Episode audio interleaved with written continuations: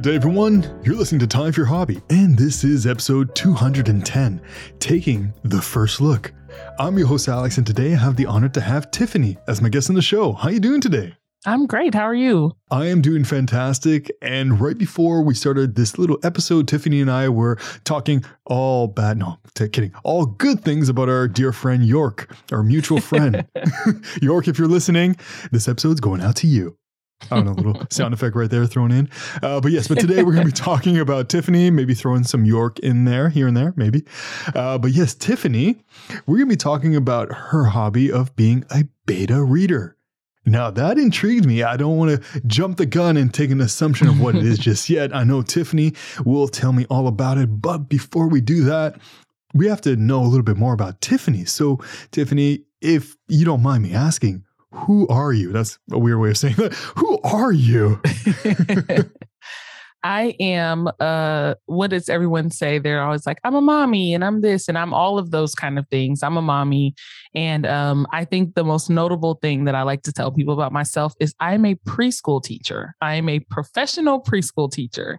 Um, I've worked with children since I was 18. I literally um there's a joke in my family that uh, my cousin um, when we were i was in high school he was still in elementary school i think. We, we have a pretty wide age gap but his mom used to send him to a summer camp every single summer and i finally went when our family moved close to them and his mom gave my mom the idea to send me but i was like 17 i was already about to graduate high school. So i went the first year and i just worked as like a camper in leadership training and I helped the person whose cabin I stayed in, the counselor. The very next year I went back and worked there. I was 18 and I never stopped working with kids ever since. So I finally settled into um, preschool. So I work with children from ages three to six.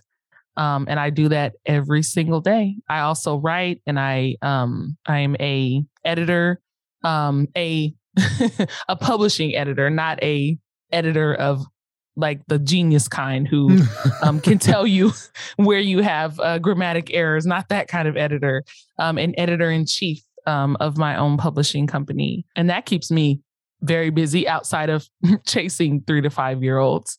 Um, so wow. yeah, it's it's a good time. I do I do a lot of book stuff, including beta reading, which is like um, not the same as publishing a book. It's actually the other whole other end of the spectrum on that. But yeah, a lot of bookish things, a lot of things related to child development all day long. And then my daughter's 14. So that's another whole nother thing that I will not get into. I'm not there yet. My son's only one and a half, but uh, Aww, it's uh, he's, it's coming. He's my favorite. I love. I. It's funny because I really do love infants and toddlers because they are they are literally what nature intended. It's like you cry because you're poopy, you cry because you're hungry, you cry because you want a hug. But like when they get three to five, we're literally talking about like social behavior. We're like, mm-hmm. you can't punch people if you want them to be your friend. yeah. Yeah, so work. Like, yeah, it's like you're you're not crying because you're hungry or poopy. You're crying because someone says they don't want to be your friend. Yeah. so it's like you cherish these moments. That's what I tell parents all the time before your kiddo can walk. It's all mm-hmm. like so many cuddles and hugs, even though they keep you up all night. Mm-hmm. But yeah, it's a sweet time. So yeah, my son, my son is a wild beast in the sense that I don't know when he was like one in one month or so, he was walking and he almost impaled himself with a pumpkin. How? How does a child do that? It was like a pumpkin in the corner of a room. He also hurt himself hitting the door hinge. How?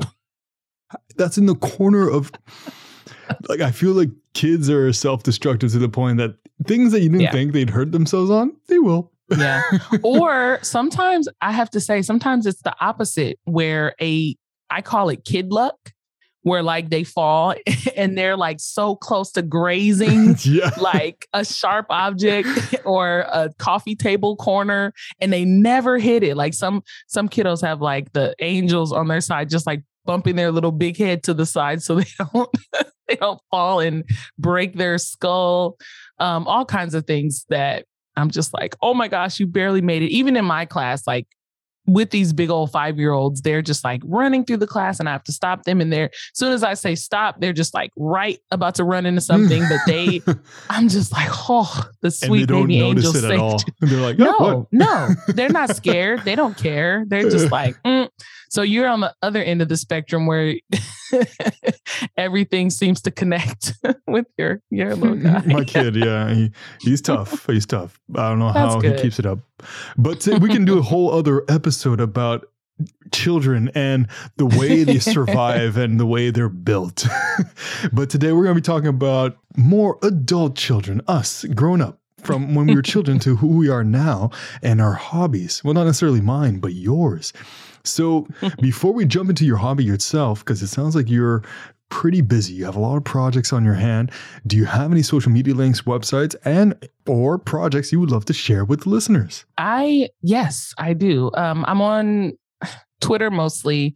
Um, I can't tolerate a lot of social media and I don't really have time for it, to be honest. It is not my hobby. Twitter and Instagram, I am at author TC Lewis, and that's fun. I like to chat with people there right now my company is releasing we are so excited. Um our my publishing company is called rebellion lit lit is in literature and we are releasing a romance a stem romance novel stem as in science technology engineering and math. A stem romance novel featuring a fully um, African American cast. So we're talking like Black love, we're talking romance, we're talking STEM careers. There's a firefighter involved, and we're super excited about um, the project that we're releasing. It's called Elevated Inferno. And um, anyone who is interested in um, romance and science based um, and it's even like collegiate. One of our characters is in college. So I'm like, oh my gosh, we're just touching all kinds of things that um, are really culturally important. So I was like, yes, this is such a great project. So if anyone is interested, definitely follow us on Twitter at Rebellion Lit we're sharing so much information right now on Twitter. Our author is sharing a lot of things. So it's really fun. She has like quizzes and we're running a contest, a giveaway right now. Um, some very cool swag that we have, as well as some autographed books that we are giving away. And so, yeah, anyone who's interested, um, we're also doing advanced reader copies. So, again, anyone who would like to read the book before it releases in July, um, we'll probably be doing that on June 3rd, I believe. We'll we'll be looking for people who want to read. Other than that, all of my personal titles, um, you can find them on Amazon. Just search for my full name, Tiffany Christina Lewis, all spelled the normal American way. Um, and you will find all of my, um, I mostly write crime fiction, women's lit, and um, I have a few nonfiction books, which are based on the topic that we're going to discuss today. Mm. Well, that's perfect. I'll put that down below so people can go check all those out and, of course, show you all the love. and now we're going to be going into the beta of the reading. I don't know if that's a saying. Sure, it's a saying now. But before we do that, it's got me wondering. Actually, no, I, I should have some order. What is a beta reader? A beta reader is a test reader or an early reader of a piece of literature um, that is to then be released to the world. So basically, we get um, a well edited draft. And I say this all the time, I have to repeat that we read a well edited draft, um, not as well edited as a professional editor, but as well edited as the author can edit it before giving it to us. There's actually kind of a a hierarchy or like a level of readership. So betas are pretty close to the end of the editing process. Um, the very first person that may ever read a novel is a critique partner. Um, they're kind of like uh, another author who can help that author through very messy ideas. They kind of help to develop ideas from the very beginning. Then after that, it's called an alpha reader. So they're like before us and they read a first draft. So, like completely unedited. And again, they're probably an author, someone who knows a lot about writing. So um, they can help with, a, again, a really messy story, but it's not from creation. It's like, this story is done. Please read over it. Let me know what you think. Um, they can kind of, a beta reader is almost like any person off the street, just any person who's in your target audience um, or not. Sometimes you can't find that person. But um, like for me, for instance, I love crime fiction. Um, I'm 37 years old, so I fall into a certain criteria. And if I am perfect for your story, then I would just be reading it and telling you what I think about it. It's kind of like getting a review early, but I'm not going to leave my comments on Amazon. I'm just going to tell you what I think. So yeah, uh, after beta readers, there's um, advanced reader copy readers. Like I was saying, how we're doing an advanced copy for some people who are interested for our book that's coming out but they are going to leave their review on Amazon. At this point, the book is like totally done and ready for the masses. We're just trying to get reviews on the day the book releases. So we have a reader group that will read the book before that day. And then on that day, they will leave their review. So it's kind of, there's quite a list of people who can read a story and in what order. So beta readers come like right at the end, like right after the book before the book goes to professional editing, but not before the author has done a few drafts to to get it all all nice and pretty. At what point in your life you're like, you know what, I'd like to be because I'm sure you love books for a long time. So at what point were you like, you know what, I want to be a beta reader? um, so it's interesting because some people get beta readers because they know they need someone to offer them feedback, but I got a beta reader and became a beta reader at the same time. I was in a um, a writers group on Facebook before I denounced the the site, um, and we were all just like critiquing each other all the time. And so I beta read for someone who was beta reading for me, maybe at the same time, maybe at a different time.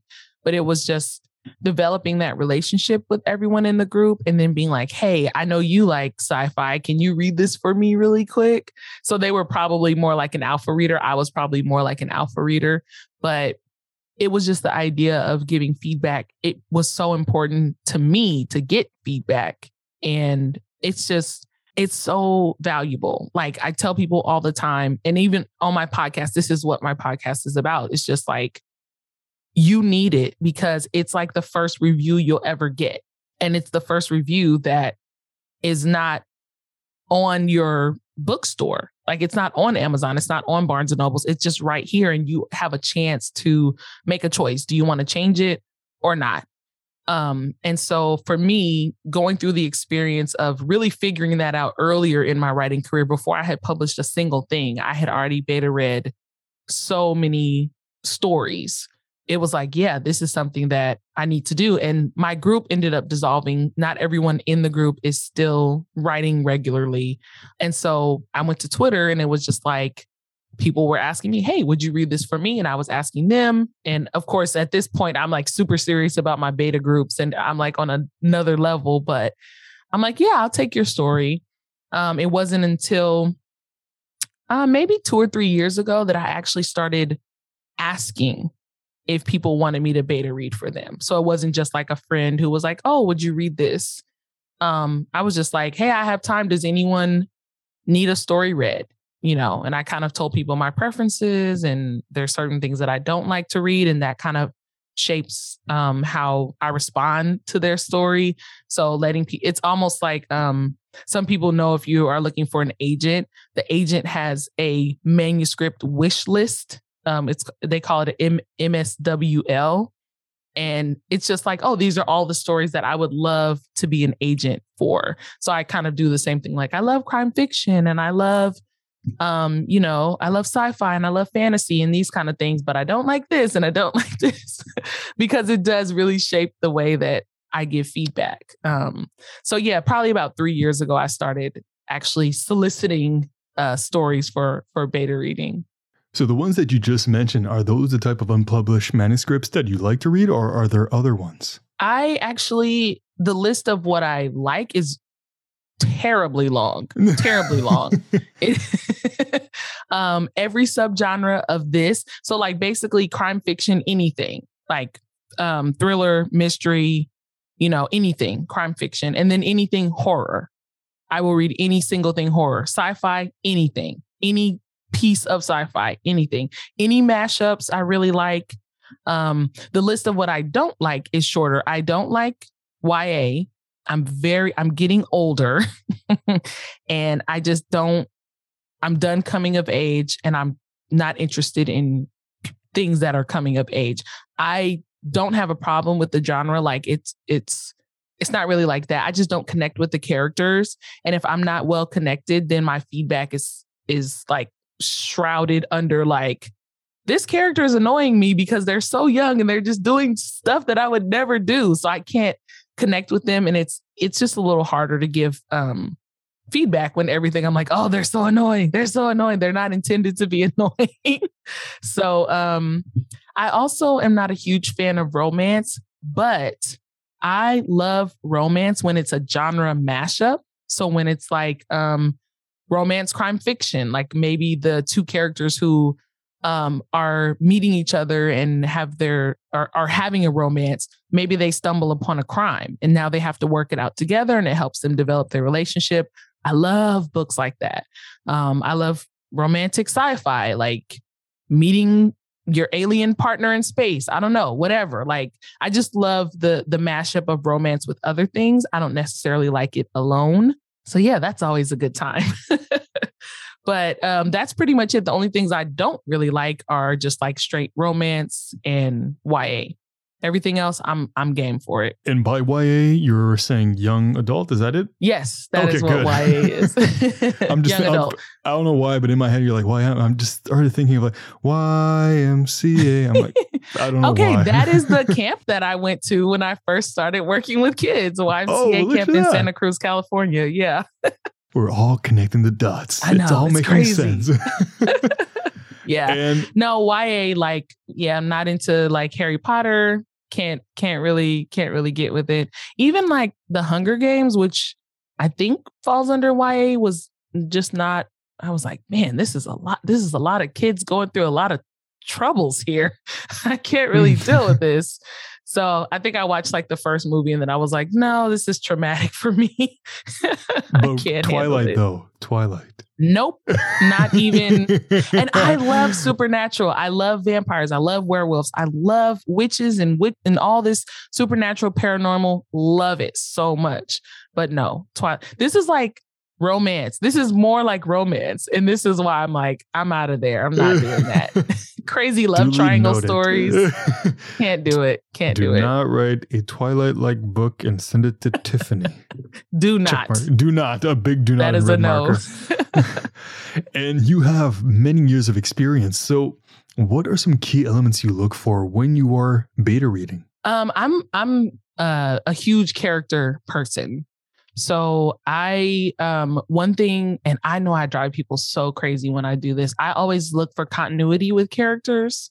The best example I can give of this is I read a story once and this character, it was a female character, totally kicked butt, like going through her day to day, just nailing every task and being the toughest person in the room. And she had an interaction with another character that made her cry. And I was just like, oh, that doesn't seem right at all. That really seems like she would I mean, she can cry. I'm not saying that a character can't cry, but when you have established such a strong presence, male, female, whatever, doesn't doesn't matter what gender they are, but just the idea of this person being like the toughest one in the room and having their whole act together and then one little tiny incident making them literal literally have a physical sadness reaction was like no that was that did not match to me at all. And um when i left my feedback on that i just said hey like i don't i don't think this matches her character. I feel like she would she would either like deal with this person like hey i'm the boss. There's no way you're gonna try to bring me down a peg or this person who is interacting with her has to be a really big baddie. That's what I always say. Like, if you have a character who's supposed to be super tough, the person that makes them cry, makes them scared, they have to be way more bad. They have to be super tough. And this character just didn't fit that to me. I'm like, she could walk over this character in the middle of the street and not even notice them. how are they making her cry now? So for me, that is a huge thing. Just making sure that the character you establish is the character we have all the way through. And even as they go through their story arc their their arc is like the transformation of their character cuz everyone kind of starts one way and ends the other. That change has to be rational. It has to be imp- it has to be probable. Like it can't just be like oh today all of a sudden i'm happy after i've been like a brooding character for 25 chapters it's like whoa i woke up very happy today it's like uh-uh I'm not having that. And that's Go the kind of stuff misery. that I, forget it. You'll never be happy. But yeah, I I always point out stuff like that that I feel like even little even in dialogue, I'd be like, mm, I don't think that they would say that, or I think you know.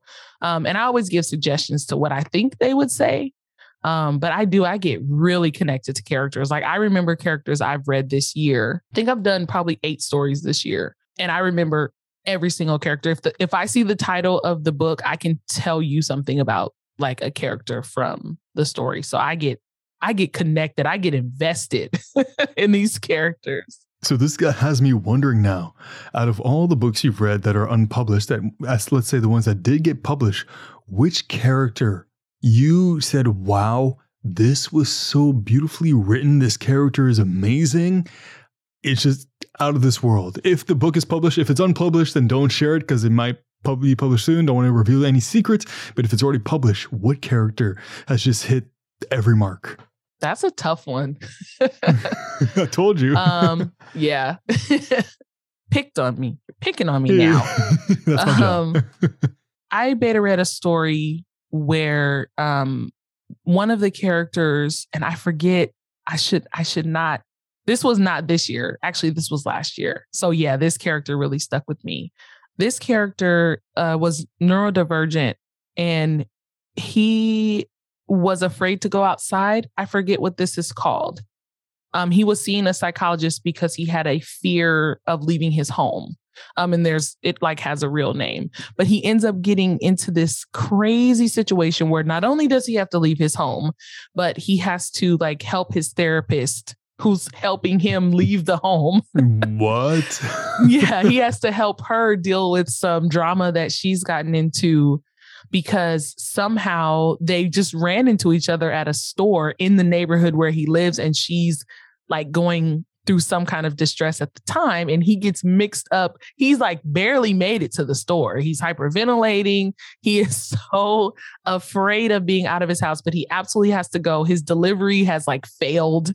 Um he he has it set up to where like he gets his food delivered and you know, he works from home. So having to go to the store is like the biggest concern of his life. But then he gets there and he sees his therapist and she is like having some trauma. And he's like, oh my gosh, I have to help you. And so um, he's an investigator in, uh, he's a news journalist. And which is another thing. I'm like, oh my gosh, how can you, how can you be a journalist? I guess from your home, if you have these kind of like softer stories where you don't really have to go out. But now he's investigating what's happened to his therapist. So he has to go out.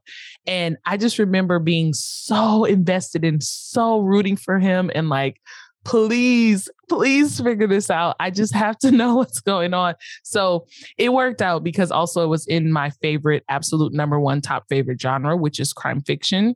And so watching him like navigate um, his mental illness and like facing his fears and like the therapist had issues that she needed to deal with and he was like helping her deal with them and like i mean he was a he was a rock star. Like i was so impressed with that character. Um and the funny thing is i was beta reading and i was like unimpressed with the other character. It was a dual kind of a dual storyline where each of them were first person.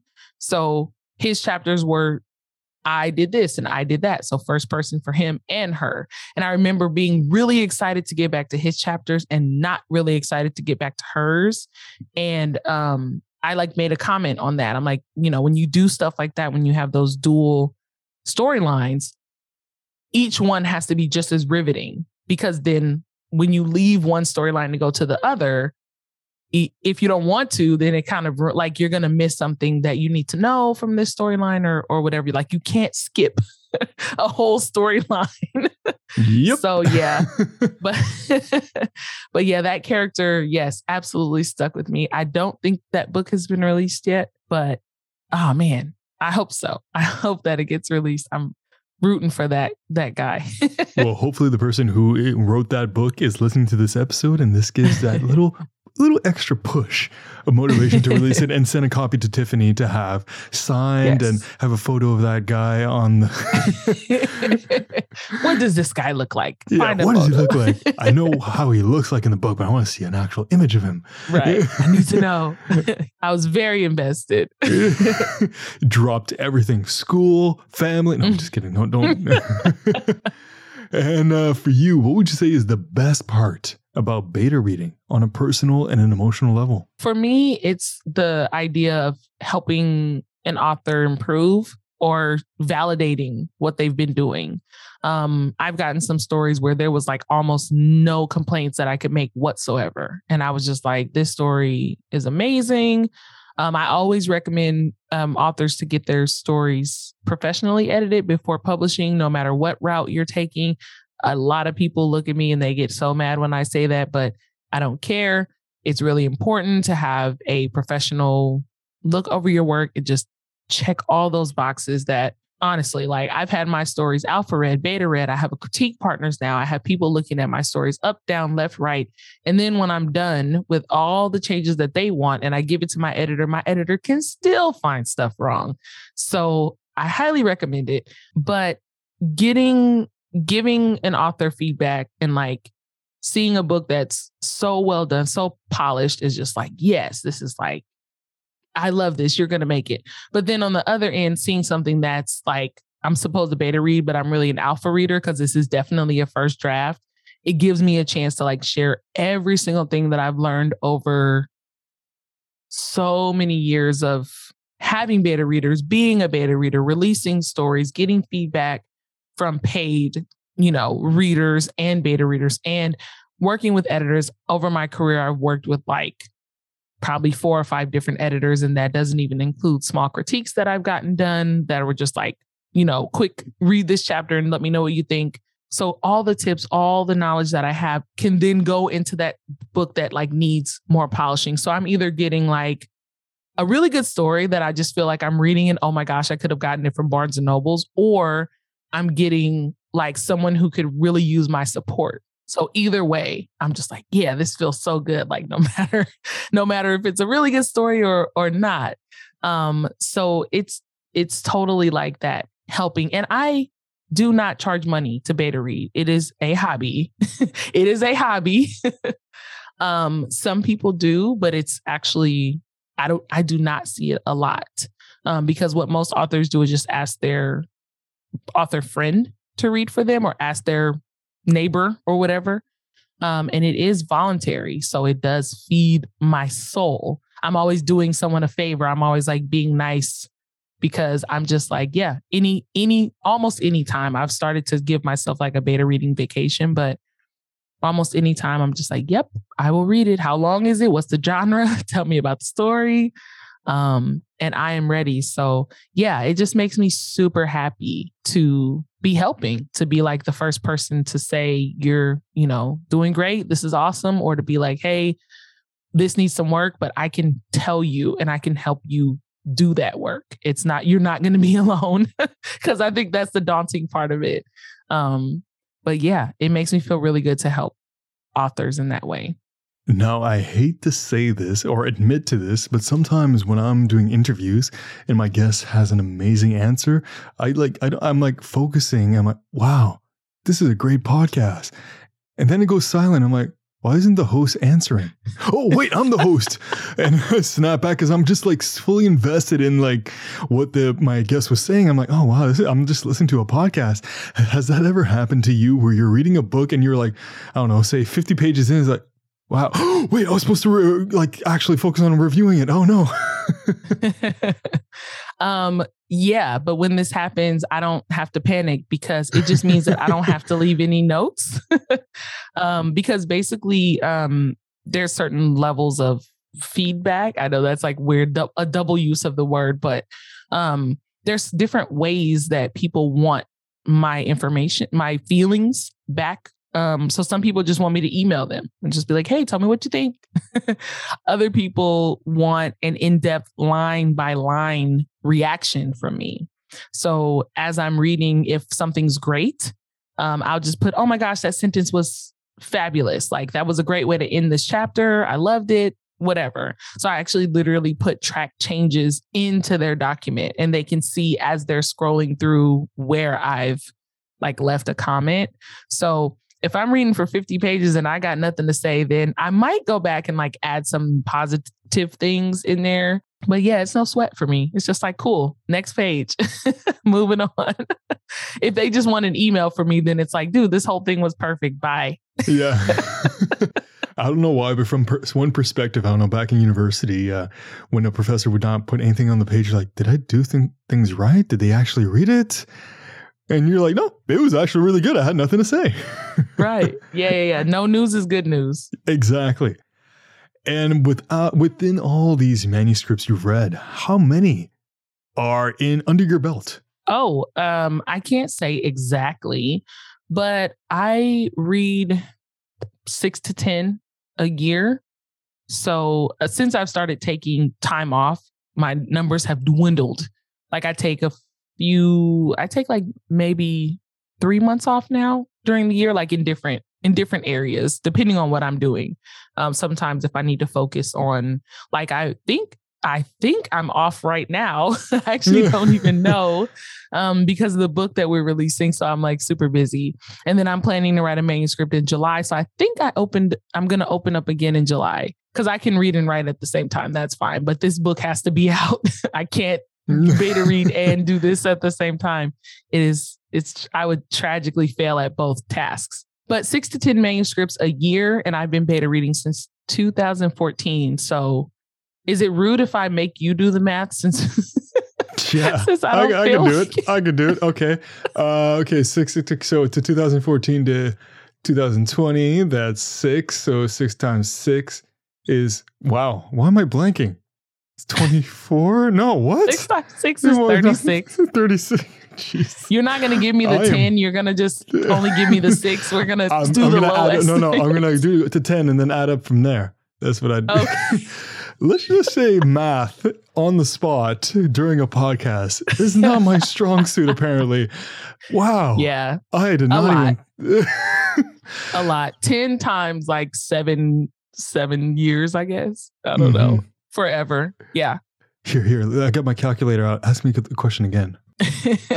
we can skip it. but no, I'm keeping it in. I'm keeping it in so people know know how confident, incorrectly confident I am okay. So here's the thing. That's full manuscripts. So if we if if I can say that I've read 70 full manuscripts, then there's these peppered in like chapters where someone's like, "Hey, just look at this for me real quick because I'm concerned about one thing or another." Sometimes I read for sensitivity. Like if it's a female character, um, going through trauma in a chapter, sometimes people ask me to read just to be like, is this palpable for you? And like, what does that mean? So if I include, if I add those chapters, I'm way over a hundred things that I've read in my beta reading career, well over. Cause I, yeah, I literally will just get a DM like, hey, real quick, I have a super short thing, like something that they're just trying to get published on, in a magazine or an anthology that's like only 5,000 words. When I say novel, I mean like 50,000 words or more. So, like over 200 pages, but somebody might just send me five pages really quick. So, yeah, quite a bit. I, I, yeah, quite a bit. Uh, more than 24. Yeah. yeah, yeah. Four times that if we're doing math again.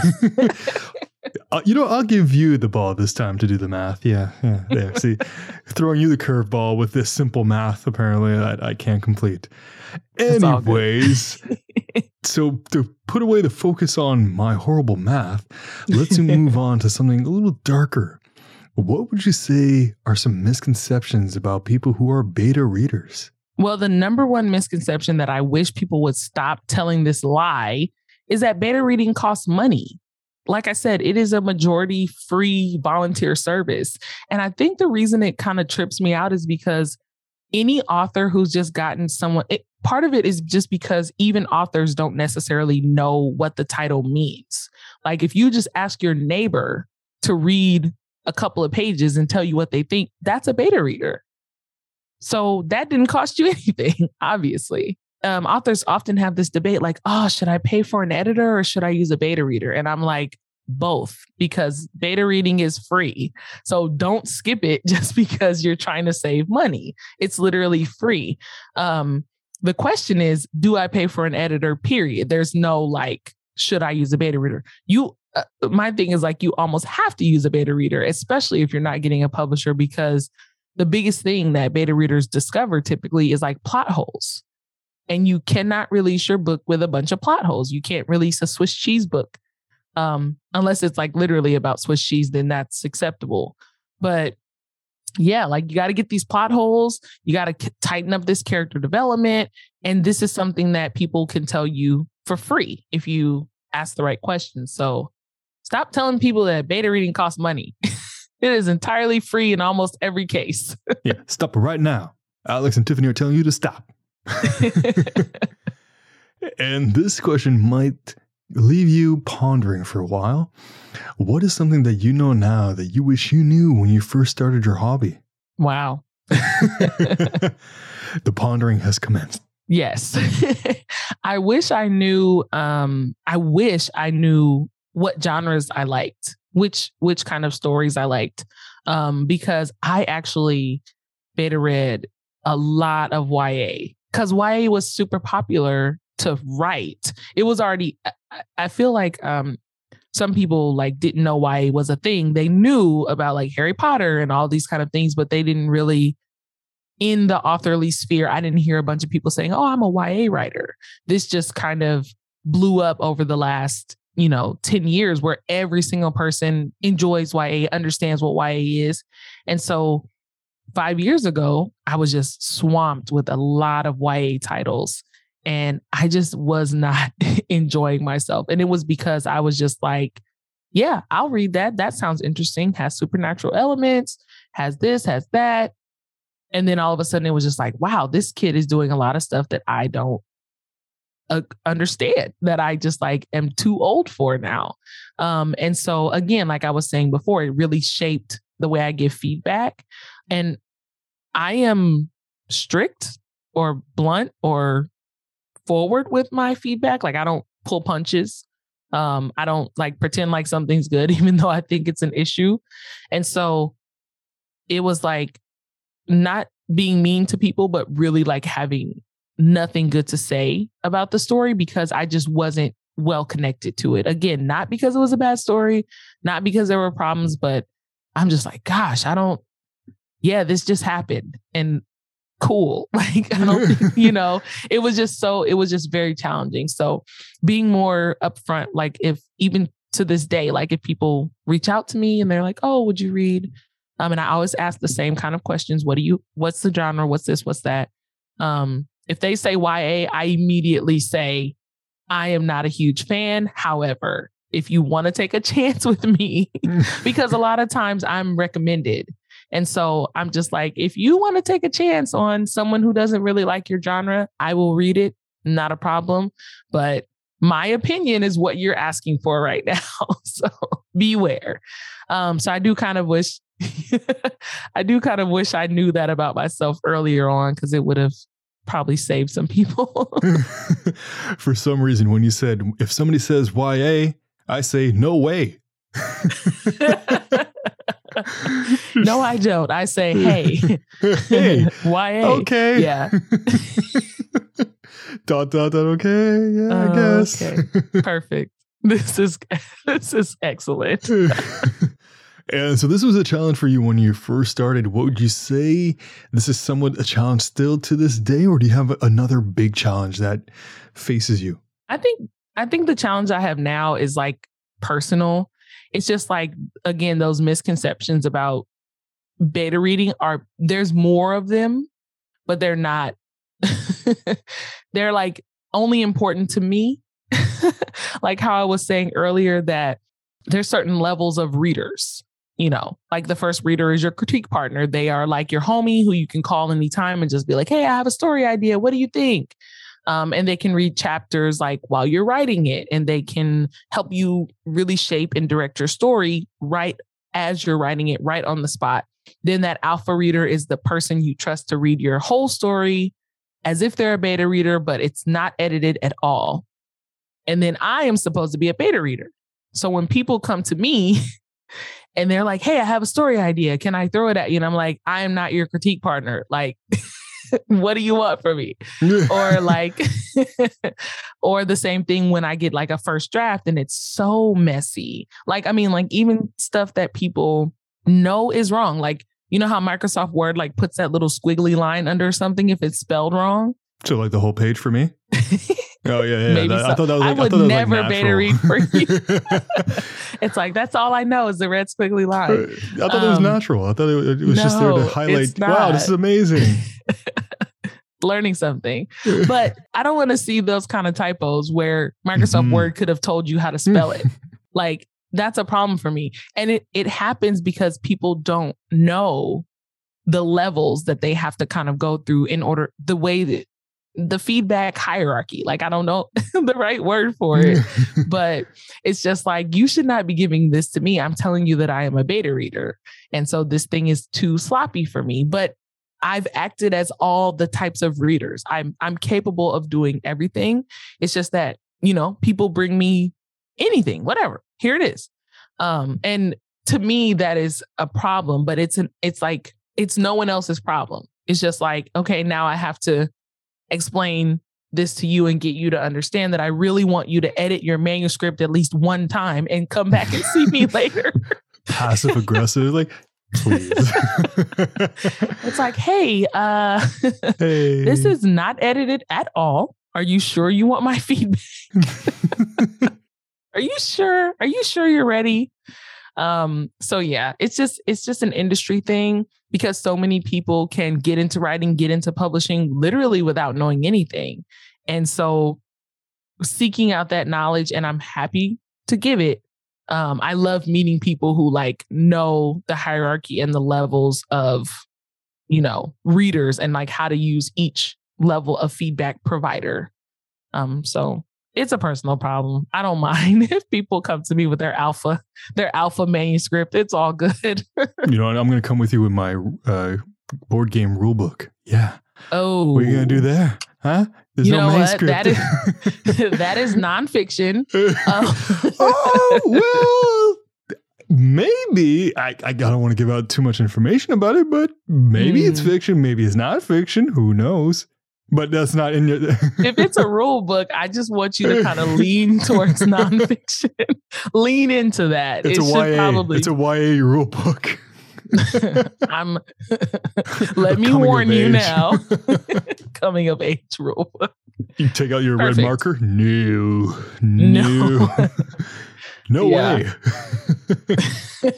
and you kind of answered this, but if you want to go into more details, I guess, what is the most stressful part about beta reading? Beta reading. I think for me, it's personal, um, personal deadlines. Reading and telling people, giving feedback is super easy. If I had like a whole year to read one manuscript, obviously it wouldn't be a problem at all.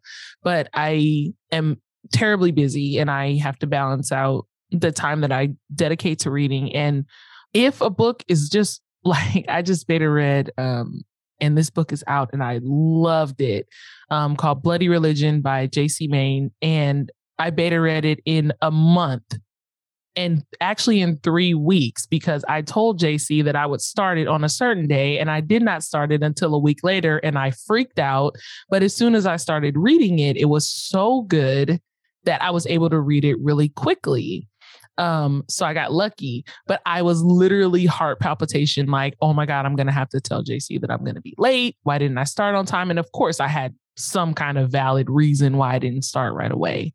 But you never know what's to happen and I'm just like I always ask people what is your deadline? When do you need it back? Because I have to evaluate whether or not I can perform that. And if I can't I tell people uh, right up front because most of the people that I work with are planning to self publish. So I mm-hmm. I have had people tell me that they need my feedback in a month because when they're done making my changes, they're going to release it. And they've already told their Twitter followers and their readers that they're going to release this book in a month. And Ooh, I'm like, are you kidding me? this book is not. And I've had some really good stuff that I'm like, you could release this when I'm done. Um, but I always want people to get professionally edited, always, every single time. And so I'm just like, okay, you mm, can to compliment. Yep, this is this is a good story. But so yeah, um, but that's it for me. Like deadlines, I want to be on time because so many people are truly basing their decisions around their timeline all the time, whether they need to query an agent before the agent closes their um, acceptance period or if they want to release it at a certain time. All all deadlines are important even if they're not mine.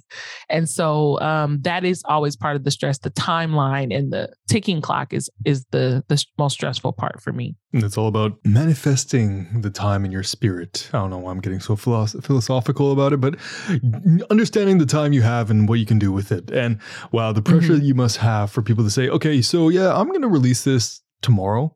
Can you just uh, do your magic? And I, because I already promised all my Twitter followers that it's coming uh-huh. out tomorrow at midnight. You're like, well, here's the thing. Cause cause my choice is to either be like, yeah, or to be like, nah. like I have to and and I feel bad telling people no, but I've come to realize that it's so important to tell people no either because deadlines, because it, it feels for deadlines, it always feels like a cheat.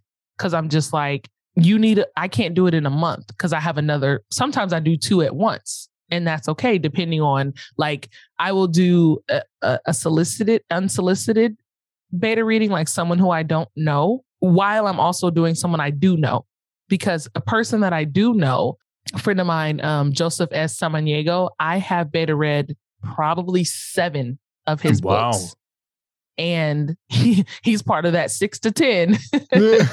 um, but I know his style and I know his writing really like the back of my hand. So if I notice something like, I'm like, oh, we've already talked about this. I'm going to leave a note here and then I'm never going to talk about this with you again because you know better. and we just kind of go from there. So I can read his story at the same time as someone else's. Um, but sometimes I just have to tell people no because I'm like, I'm I'm already on two. Like I can see you in a month or two. If you're still interested, you know, message me. But I yeah, saying no can can be hard because I'm like, man, you know, you can read that book in two weeks. and then it ends up and then it ends up being crazy. It ends up being dictionary long. And I'm like, oh gosh, this was a mistake. All right, so let's let's do some role play right now. I am a person who you've never met before. I have an unpublished book and I want you to beta, beta read it and it's garbage. I want you to give me your best no. So here we go. Hey, Tiffany, I found you on MySpace and I would love to have you read my manuscript. Would you be able to do it? I, I promise all my followers that it's going to come out in two hours. I'm laughing so hard right now off mic. My abs are hurting. and scene. This is this is this is a DM that I'm not even going to read because I'm not on MySpace anymore. And if you are on Twitter sending me a message like that, you don't even know me. this is a stranger for real. not like just like, oh, you are a strange person on Twitter, but like you are strange. No, what I would what I would say to you is two hours is uh, not something that I can do. However, if you would give me a month, um, or I would be like, this better not be YA because you're really not getting anything from me. And if this was really cringy, I'd say something like, come on, this will get you so much exposure. wow, you'd be losing a great That's, big opportunity if you didn't do this. I know because this is this is exactly what I need exposure. I read six to ten manuscripts a year. I am not hurting for one more manuscript. Trust me. and then there'd be some weird insults and then disappear into the void. Perfect. Block. yeah, exactly. Block Good. report. Good. You nailed it. You nailed the scene. so uh, back to non-acting side. Uh, do you have any word of advice for anybody who might be interested in this hobby? Yes. Um, if you would like to be a beta reader, don't be nice. Don't be like super nice because that's not what authors need. Authors need you to be super honest.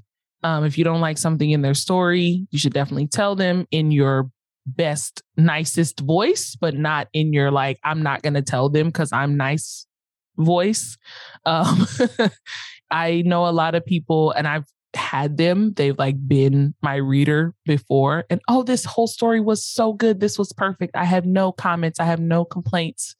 And I'm just like, someone else is telling me that this character is not well developed in this setting I couldn't even see and I don't understand the plot here. There's a plot hole and you forgot that this and you named a person uh you know Timothy when their name is really Johnny and I mean it's just like all these problems. Um and I've had people who are just like oh no everything was great and then I've had you know a laundry list. So this is not helpful for an author. If you really want to help an author, which is what beta reading does, then you really need to be transparent. You need to be honest, even if they're going to be mad, because we can get all upset. I definitely get upset after reading beta reader comments because I just feel misunderstood, but it's okay. We should all, authors should all have kind of a thick skin. We should all have a coping mechanism for feedback. It's, I mean, it's, it's really a thing. Like we get so attached to our stories um, but do not be afraid of hurting an author's feelings. Just tell them the truth about how you feel about their story, where they can improve their story. Um, and I think that's the biggest thing. Make sure that, you know, you're being honest, you're communicate co- communicating clearly. Um, we don't want to hear stuff like, um, I really liked that character. We want to hear why you like that character, what makes that character um, your favorite or what makes them interesting to you. We don't want to know that you just didn't like someone, but like why you didn't like them, especially when you don't like something. Because um, if the author was intending for you to not like that, that's good. That's like a thumb up. Good. I'm glad you didn't like that person. But if you, if they thought that person was a good character and you should like them, maybe that's a flaw in that character that they need to develop. So don't leave that kind of stuff out. Just um, be concise, be clear, um, let them know exactly not just how you feel, but why. That'll be really helpful. Yeah. Uh, honest criticism and feedback goes a long way if it's well constructed. Absolutely. Yep. Now, I've asked this question at the beginning of the episode, but I'll ask it again at the end. Do you have any social media links, websites, or projects you're working on that you would love to share? Yes. Everyone, rewind this episode, go back to the beginning, listen to me say it at the beginning, and then listen to the whole episode again. And then when I get to this part, I want you to go back. I'm going to get you so so many replays on this one. Um, please check us out, myself, author TC Lewis, on Twitter. If you need a beta reader, DM me. um, I am always happy to hear about people's projects. Um, follow my publishing company, Rebellion Lit, on Twitter as well, or you can go to our website, rebellionlit.com. Like I said, right now we are super, super active, um, getting ready for this release, for this book to come out. We're doing a giveaway, we're having fun, we're doing polls. My author is even narrating part of the book right now. So that is even more fun. So check all of that out on social media, yes. And if you are interested in my books that are already published, like I said, crime fiction, women's lit, and that was what I was gonna. that's what I meant to bring back up again. Thank you for re-asking this question. Yes. Um, I have released two nonfiction books. A third is on the way on beta reading. And these books are for authors. Um, the first book is How to Beta, basically talking all about the process um, how to use beta readers, how to use their feedback, how to find beta readers, how to retain beta readers, how to reward them at the end of all of their very hard work, which I would suggest that does not mean you have to pay them. The second book is specifically about setting and characters. And basically, in that book, I talk about all the tips that I've given over the last seven years about how I like setting, basically, or things that I think improve setting, things that I think improve characters, and different just a long list of like all of the things that I've told authors over time and what I've learned as an author and what editors have told me about my own work um, in relation to setting and characters. So yeah, that that is related to this as well. And my podcast, my podcast is at betareaderbits.podbean.com. Um, and it's all this talking about beta reading, talking about how to use beta readers, how to find beta readers, and um, lots of tips and tricks that I offer authors when I read for them. Once again, I don't know why when you just said how to find them, I just pictured like David Attenborough, a nature documentary. You can see over there a beta reader in its natural habitat reading. I books. think that's that is literally how authors feel when they're looking for beta readers. Like it, it is truly, um, it is truly challenging for them. They are constantly asking, you know, where do you get your readers from, and where? And literally, readers are all around us. We just um, have to be brave enough to reach out to them. Like um, the only thing I always say is like, if you know um, another author for sure, like can be a beta reader for another author. But if it's not an author, you should really try to find someone who likes the kind of books that you write. I know that sounds like a no brainer, but I have heard many horror stories of someone like giving their sci-fi loving uncle their romance off their romance novel and just being like, why didn't he like it? Um, and it's just like he just doesn't like that genre, and there's not a lot of good things that can be said about a genre that you don't enjoy, and it just makes giving feedback harder. Again, I think I've said this a few times, but yeah, it's it's actually a big hot topic of uh, conversation for authors is where to find beta readers under every single rock. I feel they we are we are hiding out under every rock. It's funny you say that because right now I'm developing a board game, and in the board game world, what you have to do is play test, play test, play test, play test. I want to play test it at least around hundred times. And what we do, oh yeah, I am very dedicated to make it work. That well. is I've a mo- lot of drafts. oh yeah, I have modified it I think 17 times to make it work. And the thing with that is very similar to publishing a book and beta reading. It's other designers, board game designers testing each other's games to see what works and what doesn't work and also finding the people who are just playtesters playtesting games that they typically enjoy. So it's kind of like we're in the same kind of realm but different hobbies. That is very cool. That reminds me, I made a board game in college in one of my um, communication classes. Ooh.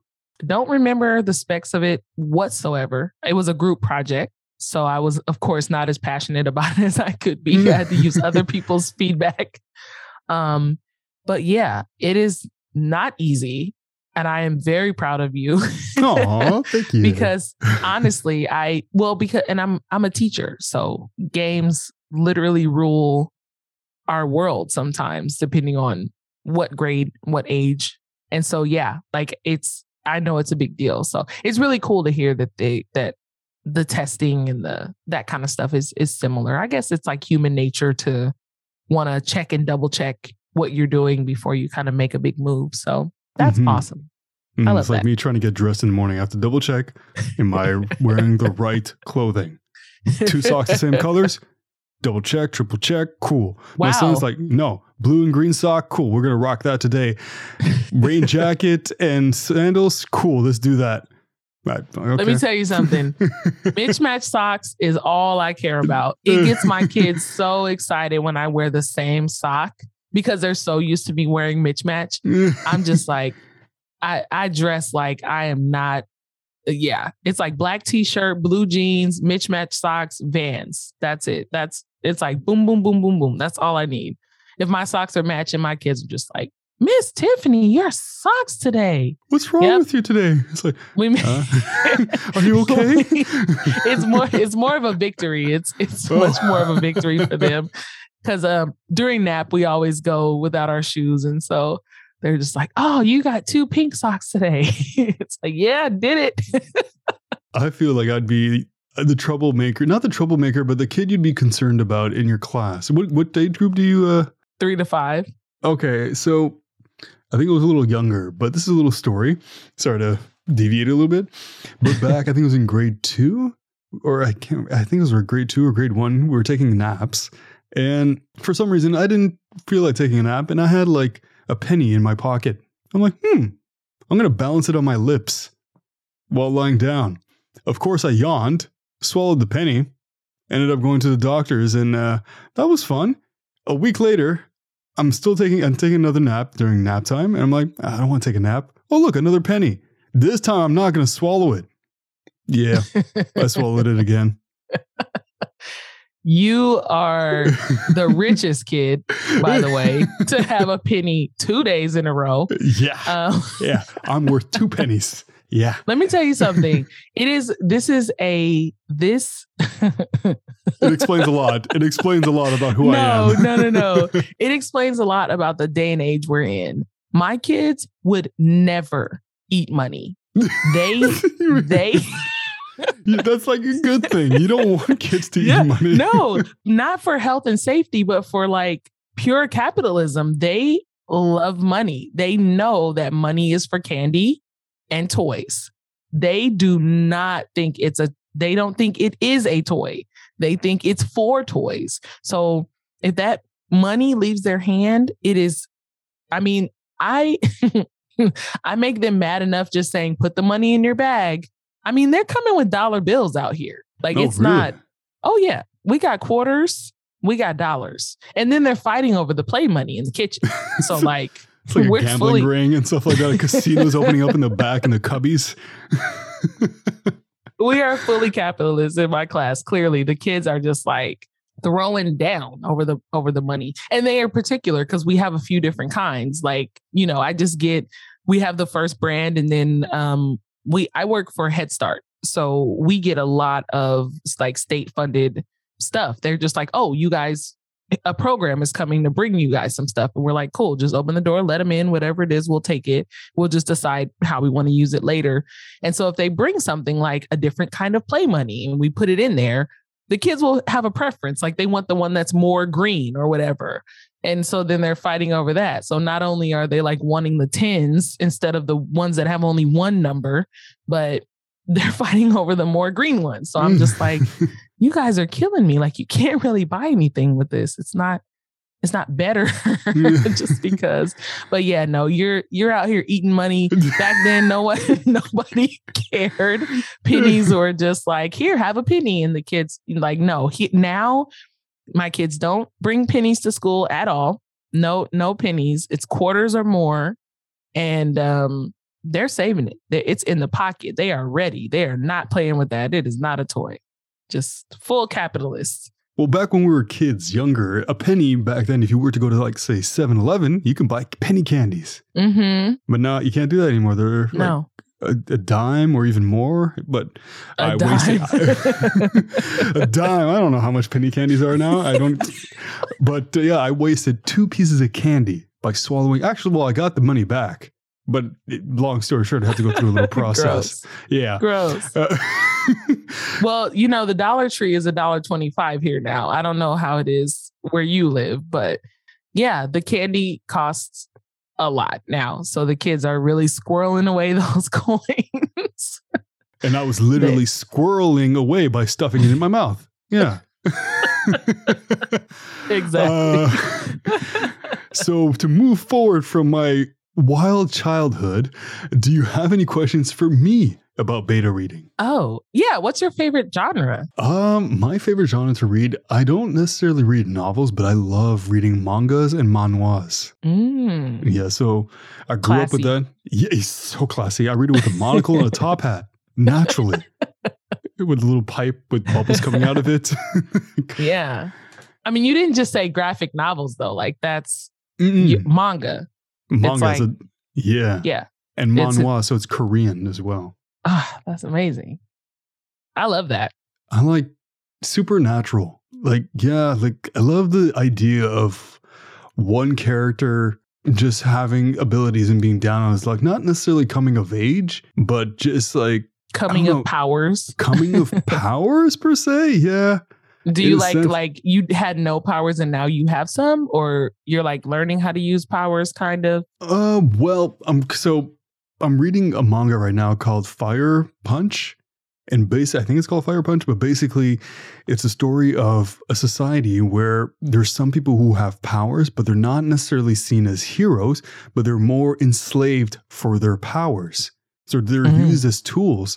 And then there's one person who ends up just having enough of it and freezing the whole world and killing off a lot of people. And then this other person, the fire punch individual, who is has a regenerative power and is also made out of fire, is on a quest to try to he's like Deadpool in a sense. He's not necessarily a hero, but not necessarily a villain. Nice. little anti-hero ish. Yeah, like I'll help you, but I don't really care, kind of thing. hmm Yeah, that's cla- classic anti-hero attitude. Only Yeah. if this helps me, or I don't care. It's I'm indifferent. yeah, it's like okay, this is not too much trouble, but It's cold, so I'll just fire punch you guys so we can be warm. that's great. That's fun. but I'm always open to everything, right? Uh, when it comes to novels back in school, no, no, because I think in the U.S. there's different books than in Canada when it, when it comes to reading. Because I went to a French school, so everything in French. Mm. So English class, we read, let's say Edgar Allan Poe. We le- we read uh, To Kill a Mockingbird. We read um, The Hobbit off the top of my head, um, or Oth- Othello, I believe. So Hamlet and all that. But Okay. uh, those are the ones I remember. Yeah, a lot of Shakespeare. But yeah, I guess yeah, I, that's I if classic. that, That's classic school school list. Even even down here. yeah, I know there's some. I know there's some books in some places that are banned and vice versa and all that. Oh, so boy. we're not talking that's, about that's that. a whole other. Yeah. Hold up, I just had another. I'll another. stop you right there. yeah, exactly. I had another random question. If it's a thought that ever came in your head, have you ever read like something you're like, what if I introduce this to like, say, my students, something that's more lighthearted, but like, what if, how did they interpret this just to see? Never. I have never read. So I just I beta read for the first time something that wasn't for adults because absolutely every single thing I've ever beta read has been like adult fiction. I mean, YA is not adult fiction, even though little do some people know um, the age for YA is old. It's over Mhm. 18. oh, really? Um, yeah, I don't, I can't tell you the numbers right off the top of my head, but I'm feeling like uh, it's between like 17 and 25. Like it's, it's pretty old. But I actually beta read uh, a story that I believe is more like elementary age, and that was a good time. But uh, yeah, no, I usually read stuff that is not in any way appropriate for my for my kids or even my kid who's 14 i don't think i've Mhm. even read a story that she can read yet um, yeah it's it's been it's been an interesting trip of of reading stuff and and getting to know. It's also really funny because like people's you you kind of meet quote unquote meet people. A lot of people i read for i only know them online. Um and then to read their story and be like whoa you wrote that? Like what's in your head? Um, but I kill people in all almost all of my books. So my mom makes so much fun of me. She's like, I don't know what's wrong with you. How can you kill people in every story? You're a teacher. How can you kill people in every story? it's a I'm like, de-stressor. crime fiction. Crime fiction is very popular. Okay, I'm not taking this from anybody. It is a very popular genre. So Watch you make a story saying there was a little boy named Alex. He was taking a nap someday. Stupid little child swallowed a penny and died. Hey, stupid is a bad word. Stupid is a bad word in my industry. oh, We don't use idiotic. that word. Oh, is idiotic okay? That's a big. That's a big word. So I don't buffoon, know. big buffoon.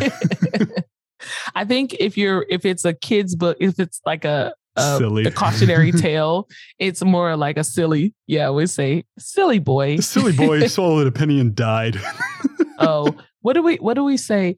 Because that's a, it's funny because kids, the kids that I work with, they know about death. They know what that means. I think some of them have their parents have different ways of explaining it to them. Some of them are just raw, like you know, my dog died or whatever. Um, and I have one kiddo who says that her grandma is in the clouds or she went in an airplane and she lives in the clouds now. And so, yeah, like death is not something super far fetched for them to understand, but we don't put it in our we don't read it in our books.